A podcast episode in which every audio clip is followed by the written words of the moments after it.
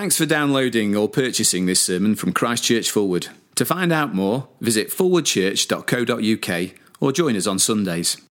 1 John chapter 4, beginning at verse 7. Dear friends, let us love one another, for love comes from God. Everyone who loves has been born of God and knows God. Whoever does not love does not know God, because God is love. This is how God showed his love among us. He sent his one and only Son into the world that we might live through him. This is love, not that we loved God, but that he loved us and sent his Son as an atoning sacrifice for our sins. Dear friends, since God so loved us, we also ought to love one another. No one has ever seen God, but if we love one another, God lives in us and his love is made complete in us. We know that we live in him and he in us because he has given us of his Spirit. And we have seen testify that the Father has sent his Son to be the Saviour of the world. If anyone acknowledges that Jesus is the Son of God, God lives in him and he in God. And so we know and rely on the love God has for us. God is love. Whoever lives in love lives in God and God in him. In this way, love is made complete among us, so that we will have confidence on the day of judgment, because in this world we are like him. There is no fear in love, but perfect love drives out fear because fear has to do with punishment. The one who fears is not made perfect in love. We love because he first loved us. If anyone says, I love God, yet hates his brother, he is a liar. For anyone who does not love his brother, whom he has seen, cannot love God, whom he has not seen. And he has given us this command Whoever loves God must also love his brother. This is the word of the Lord. Just remain standing for a prayer. And I'm going to use a prayer which I always used to pray before preaching. Somehow it sort of died out, but I want to pray it again tonight. May the words of my lips and the thoughts of all our hearts be now and always acceptable in your sight, O Lord, our strength and our Redeemer. Amen.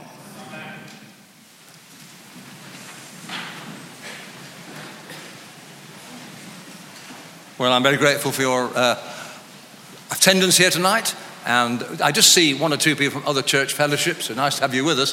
If I may give out a notice to one in particular, there's one person who thinks I'm coming to preach this church next year, but I'm, I'm not now. So will you please note that fact that I'm now uh, calling it a day for all preaching. So I'm sorry to let you down on one month. If you know, if you know who I am, you're there. Uh, sorry about that, but I decided prayerfully uh, and I decided, Margaret didn't uh, in any way push me, that there comes a time when it's right to say no, to draw the line, and I believe it's right to make this my last sermon. So uh, that's it. I shall be attending worship here regularly.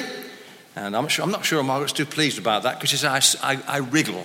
I, am a sort of a difficult person to sit next to. I don't wriggle much when it's good preaching with the pulpit. Paul's here, all right. I shall, I shall stay happy. Anyway, here we are. Turn back to 1 John chapter 4, forget it all. It's, uh, there's something quite sort of difficult about this weekend, uh, for, for me anyway.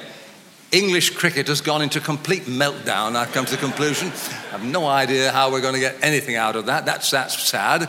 Uh, and my local football team are so bad that we were in euphoria about a nil-nil draw. We thought that was wonderful. And I, I, this is such a moving day that I'd forgotten we were playing this afternoon.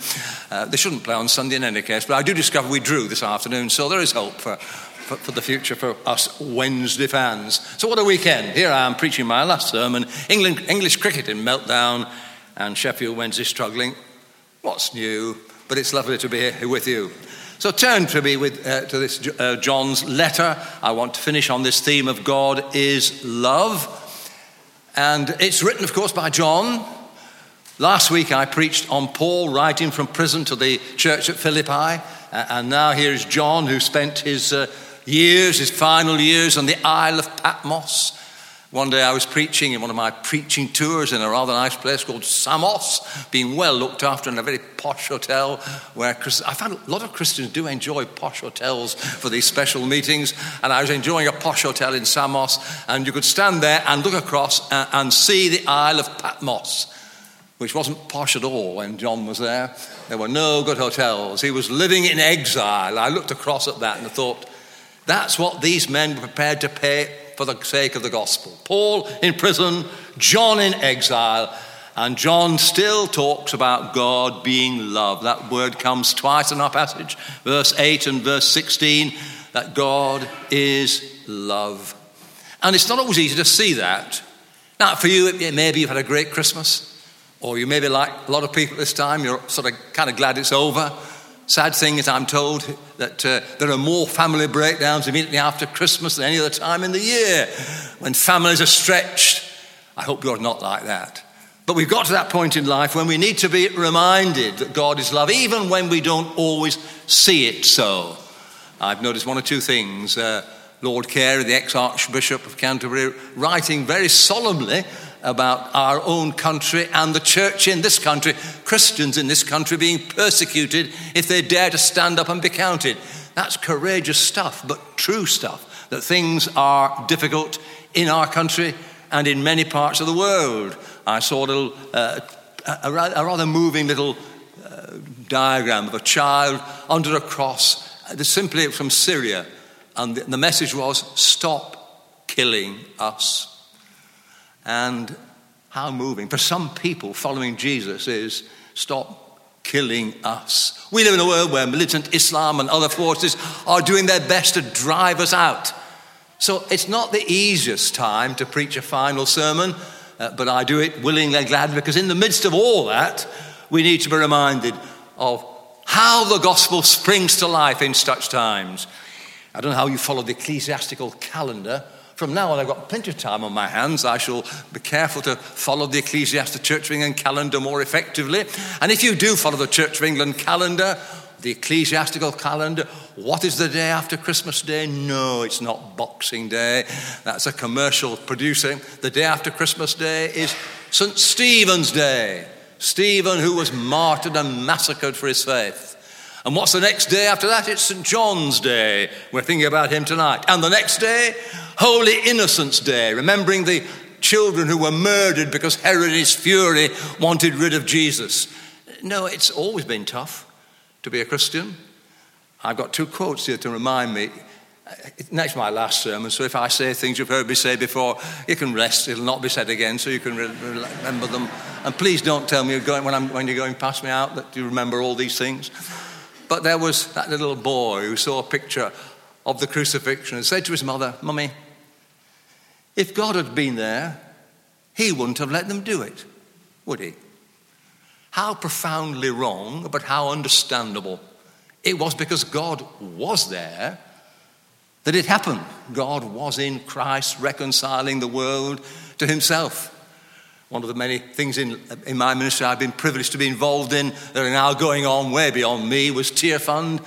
I can remember walking the streets of London with George Hoffman, the founder of Tearfund, thinking of this great movement he was wanting to do to reach out to the world, and we now take it for granted. Tearfund, if, if you don't know about Tearfund, you ought to, and uh, uh, it's very much linked in with our church over the years. And uh, I remember George Hoffman traveling abroad visiting in the aid of this uh, little, this early Tearfund movement, and meeting a, a nurse who was doing her best to reach people in desperate circumstances, about to break down. She couldn't cope any longer, and shedding tears on George Hoffman's shoulder, she asked the question, tears, Please, George, where is God in all this? And George said, Tell me, dear, why are you here? And she told him through her tears of how God had called her You've answered your own question, my dear. Where is God in all this? You are. And I want to say that to us all today. Where is God in all this? In the world of need, where, where satanic forces are deliberately trying to bring the, our nation down, we need Christians who stand up and be counted. Where is God in all this? We are. Are we? Or do we prefer to be on the sidelines, let somebody else do it? I hope you stand up and are counted. No, I did preach my first sermon uh, from this pulpit, and I preached, I'm not ashamed of the gospel. For those with good memories, the pulpit used to be that side. There are a few who remember the pulpit before all the extension. That was where the pulpit was and where I first preached when I came. But uh, we've preached often and we've, we've, we've taught to remind people that we live in a world where there is constant tension, but God is sovereign. And where is God in all this? He's working out his purposes in the midst of a, a suffering world. So I want to take with you some three very simple thoughts. It is inevitably a fairly emotional night for me. Uh, it'll be a shorter sermon than usual by that fact, so relax. Uh, and if I get lost in the middle, you'll have to allow it for. I do occasionally get lost. So I have some notes here to make sure I don't get lost completely. And I want to remind yourself that the, these verses, God is love, is followed by three times in the passage. Look at it, verse 7, 11, and 12, where we are told that we are to love one another. And the great challenge of this let us love one another. We ought to love one another. If we love one another, that is the real test. If God is love and we want to prove to the world God is love, we are to be those agents of the love of God. And in this age, how desperately we need Christians to stand up and be counted. Three simple thoughts about love.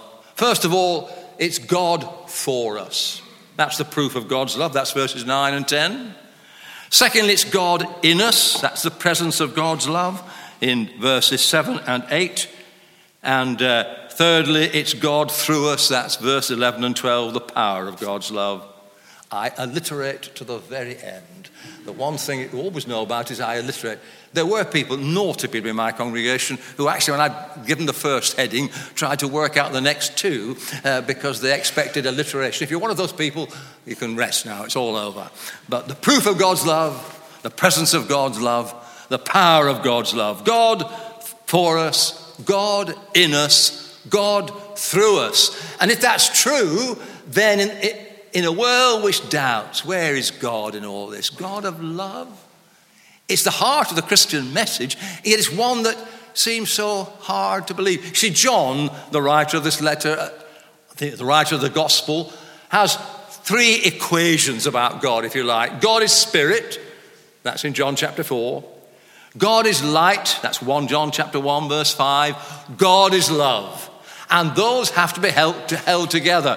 For love, for many people, is a terribly sentimental, weak thing. If you love, you must never speak out against sin. If you love people, you, you, turn a blind eye to what's going on. Christian church ought to be a loving church. Include everybody, whatever way they live. Don't ask too many questions. Oh, but, but God isn't only love, He's love and light. The love that God has is a love for the sinner. He wants to change people. Don't please excuse and unwilling to stand up and be counted because you're, you're a loving person. God is love. He'll turn a blind eye. No, He won't. He sent His Son to die on the cross because of sin. Turn a blind eye. But that's the proof of his love. God for us, verses 9 and 10. And God for us, which is the heart of the Christian message, is in the life of Jesus and then the death of Jesus. Note that we're in verse 9. It starts in the life of Jesus. God showed his love among us, verse 9. He sent his one and only Son into the world that we might live through him. That is the very fact of the incarnation. The very fact of Christmas, lo, within a manger lies he who built the starry skies. We just sung it. Staggering thought, isn't it? That there in that baby, in a manger, in a sturdy stable, is God Himself, Emmanuel. That's how much He loved. He sent His Son. He bent His Son, narrowed His Son to this world, still God, but living in a world which rejected him. Last of all, said Jesus, speaking about himself, he sent his son, as he told a parable about his own ministry. The life of Jesus one amongst us was so that we might live through him. It couldn't happen until he'd been one of us. He had to be man. He had to suffer. He had to know the reality. Where is God in all this? He's been there. He went through more suffering than we shall ever know. And there's nothing in your life that uh, he hasn't been through, of course, not the same sufferings. Yes, I remember once I preached in this pulpit and I'd said that God has been through everything we've been through. And there are people in Fulwood who challenge you at the door. Not many, but there are one or two. And this dear lady, who was much older than I was then, she's about the age I am now, as I remember it. And she said to me, No, you were wrong at what you said this morning, Vicar. God has not been through everything. Jesus didn't go through everything I've been through. I said, What's that? Old age. Now, there you are. You've got to be careful. He never did, no. So I asked her, Well, what's the worst thing about old age? Loneliness. Ah, I said. She wished she hadn't said it then. She got a sermon from me then. Never was a man more lonely than Jesus hanging on the cross. So there's no place you'd ever be which has not been there before. So the life of Jesus is part of God for us, but supremely, of course, in verse 10, the death of Jesus.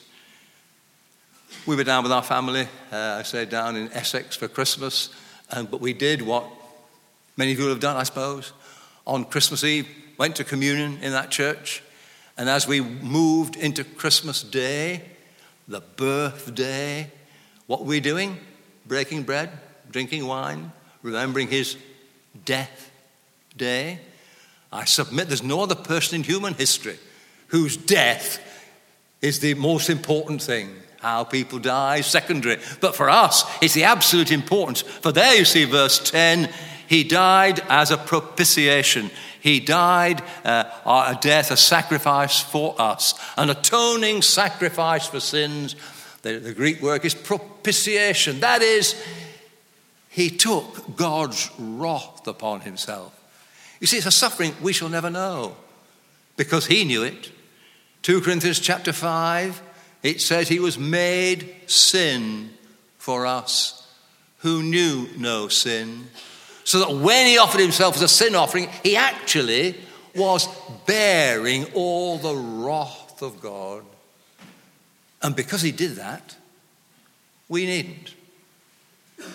Now, it's my last sermon, and I wouldn't want to have any sermon without suggesting there might be some people here tonight for whom it's not re- real for you. You haven't yet found out yourself that truth. Please don't let me retire without you making that response. For until we get to that place where we acknowledge that He died for me, then we shall face the wrath of God. He's done it for me, He took it in Himself. And the death of Jesus, that final sacrifice for sin, here is the proof of God for us, the proof of God's love. I bet there are times when you ask the question, Where is God in all this? How do I know God loves me?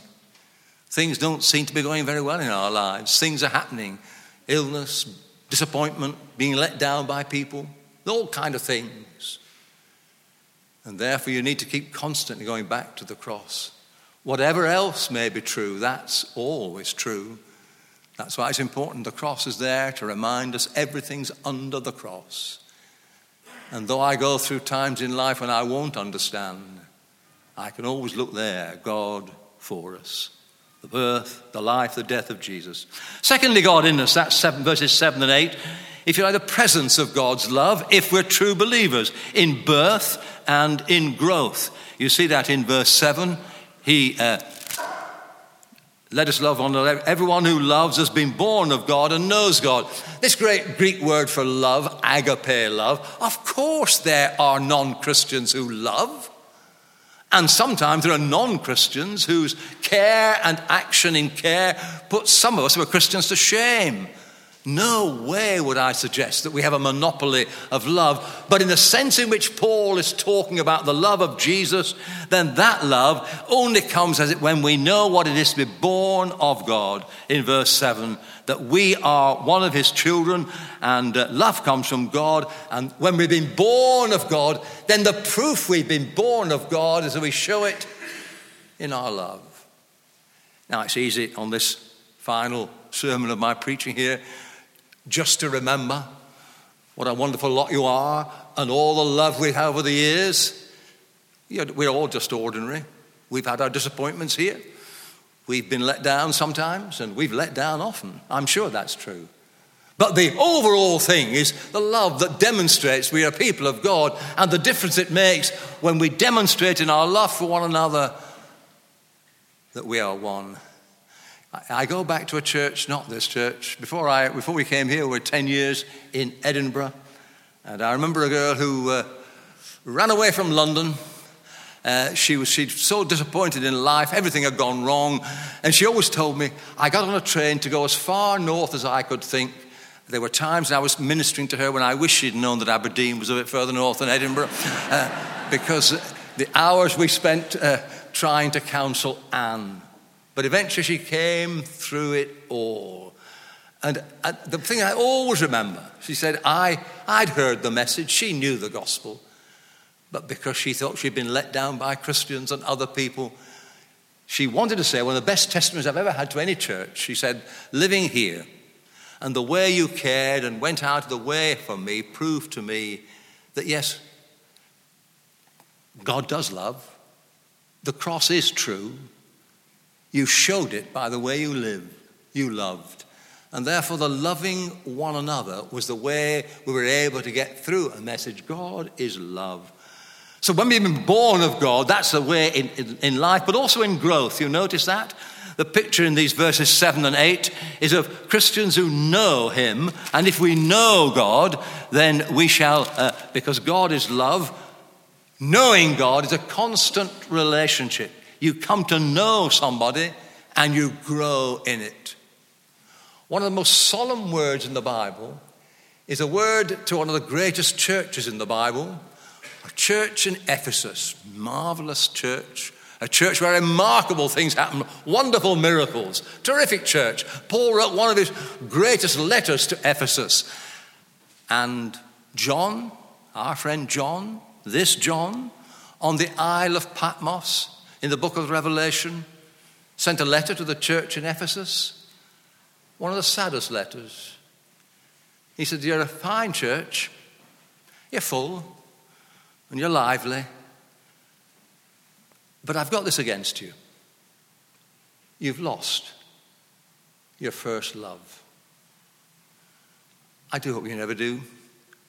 Indeed, I would hope, I hope it's true in my life that the more I get to know the Lord, the greater I love Him. And when I look back on the ministry we had in this church and since when we've been welcomed back as part of the church family and will still do so, the, the, the experience of seeing God at work in human lives is a tremendous encouragement. And we are meant to be growing. I hope I haven't lost my first love. Indeed, I would like to think that my love for Him gets greater the more I see Him at work. I do hope nobody here looks back and thinks, how wonderful it used to be, because that suggests something gone sadly wrong. Whether it's the church of your lives, of course, this church has had great moments in the past. It'll have great moments under God in the future. And in our lives, well, I trust we're maturing and growing so that God in us will demonstrate the presence of God's love to a world that's skeptical, that will easily find reasons for not believing. We want to make it hard for people not to believe because He's so obviously at work here. Paul, writing uh, to the Corinthians on, on, a particular issue where they were dividing the church, said he was so thrilled to know that when people came in in 1 Corinthians 14 who were unbelievers and they came into a worship meeting and they fell down and said, God is here. May nobody ever come through the doors of Christ Church Fulwood and not know that God is here. And may we be those who demonstrate it by our lives. The presence of Jesus, God in us, the proof of God's love, God for us, and finding the power of God's love. Those verses 11 and 12, which I end my preaching here we are, verses 11 and 12. Just let's remind you, it's, first of all, in verse 11, it's a, re, a reflection. Dear friends, since God so loved us, we also ought to love one another. The more we meditate on the love of God, we want to reflect it. We want to reflect it to the world out there, a reflection. Because we love, He we loves us, we want to love one another. But even more, verse 12. Verse 12 is a kind of what I call a reproduction. And I knew as, as long ago as I knew I was going to preach this sermon, I knew I wanted to finish on this note. It's, it's a wonderful picture. Uh, when I, every time, I noticed the first time I preach from this pulpit, there's a text here to remind the preacher, Sir, we would see Jesus. If ever you mount this pulpit, that's there to remind you. And uh, I, I, did notice that when I first came to preach here.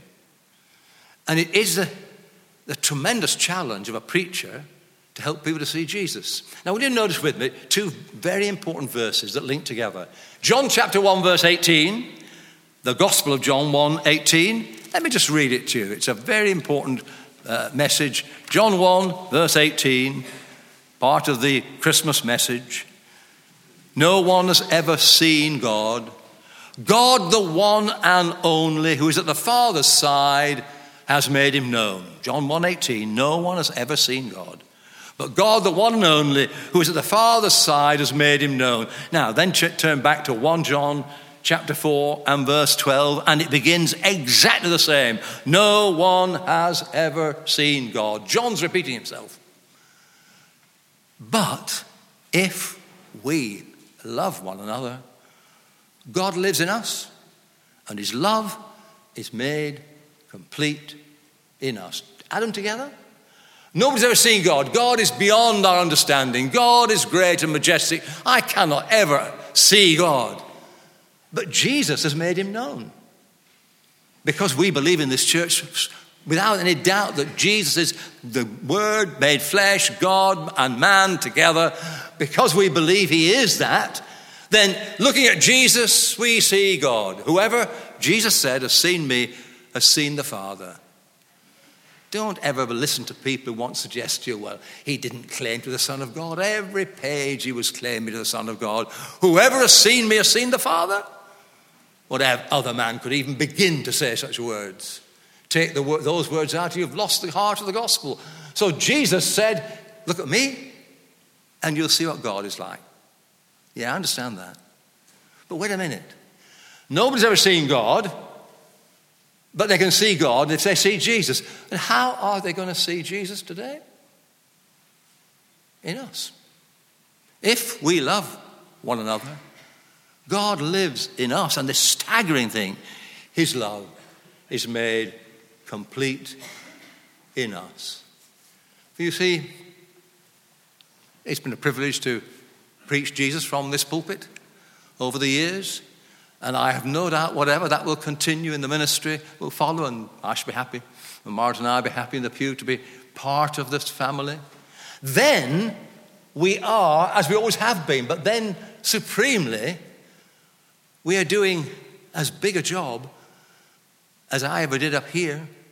We are called as members of the family of God to preach the word constantly. And if the word which I know will go on being preached faithfully from here, if it's going to have effect, it will be supremely when folk in Fulwood and beyond this great city of Sheffield and beyond, seeing in our church love for one another, then they will see Jesus and how desperate it is that people should. So thank you for your love and care over the years. Thank you for uh, letting me be around so long. I thank the present Paul and the team for inviting me back from time to time. Now I shall be down there with you as long as we have breath and able to be, remain around. But may I just ask you, please, to make sure that in the midst of all the excitement of Christmas and the sort of interest and emotion of tonight. The most important thing is that we have a new vow that I shall live in Him. He died for me. I want to live for Him. And I want to show His love. May God make that love perfected through us. I'm going to pray before we sing our closing hymn.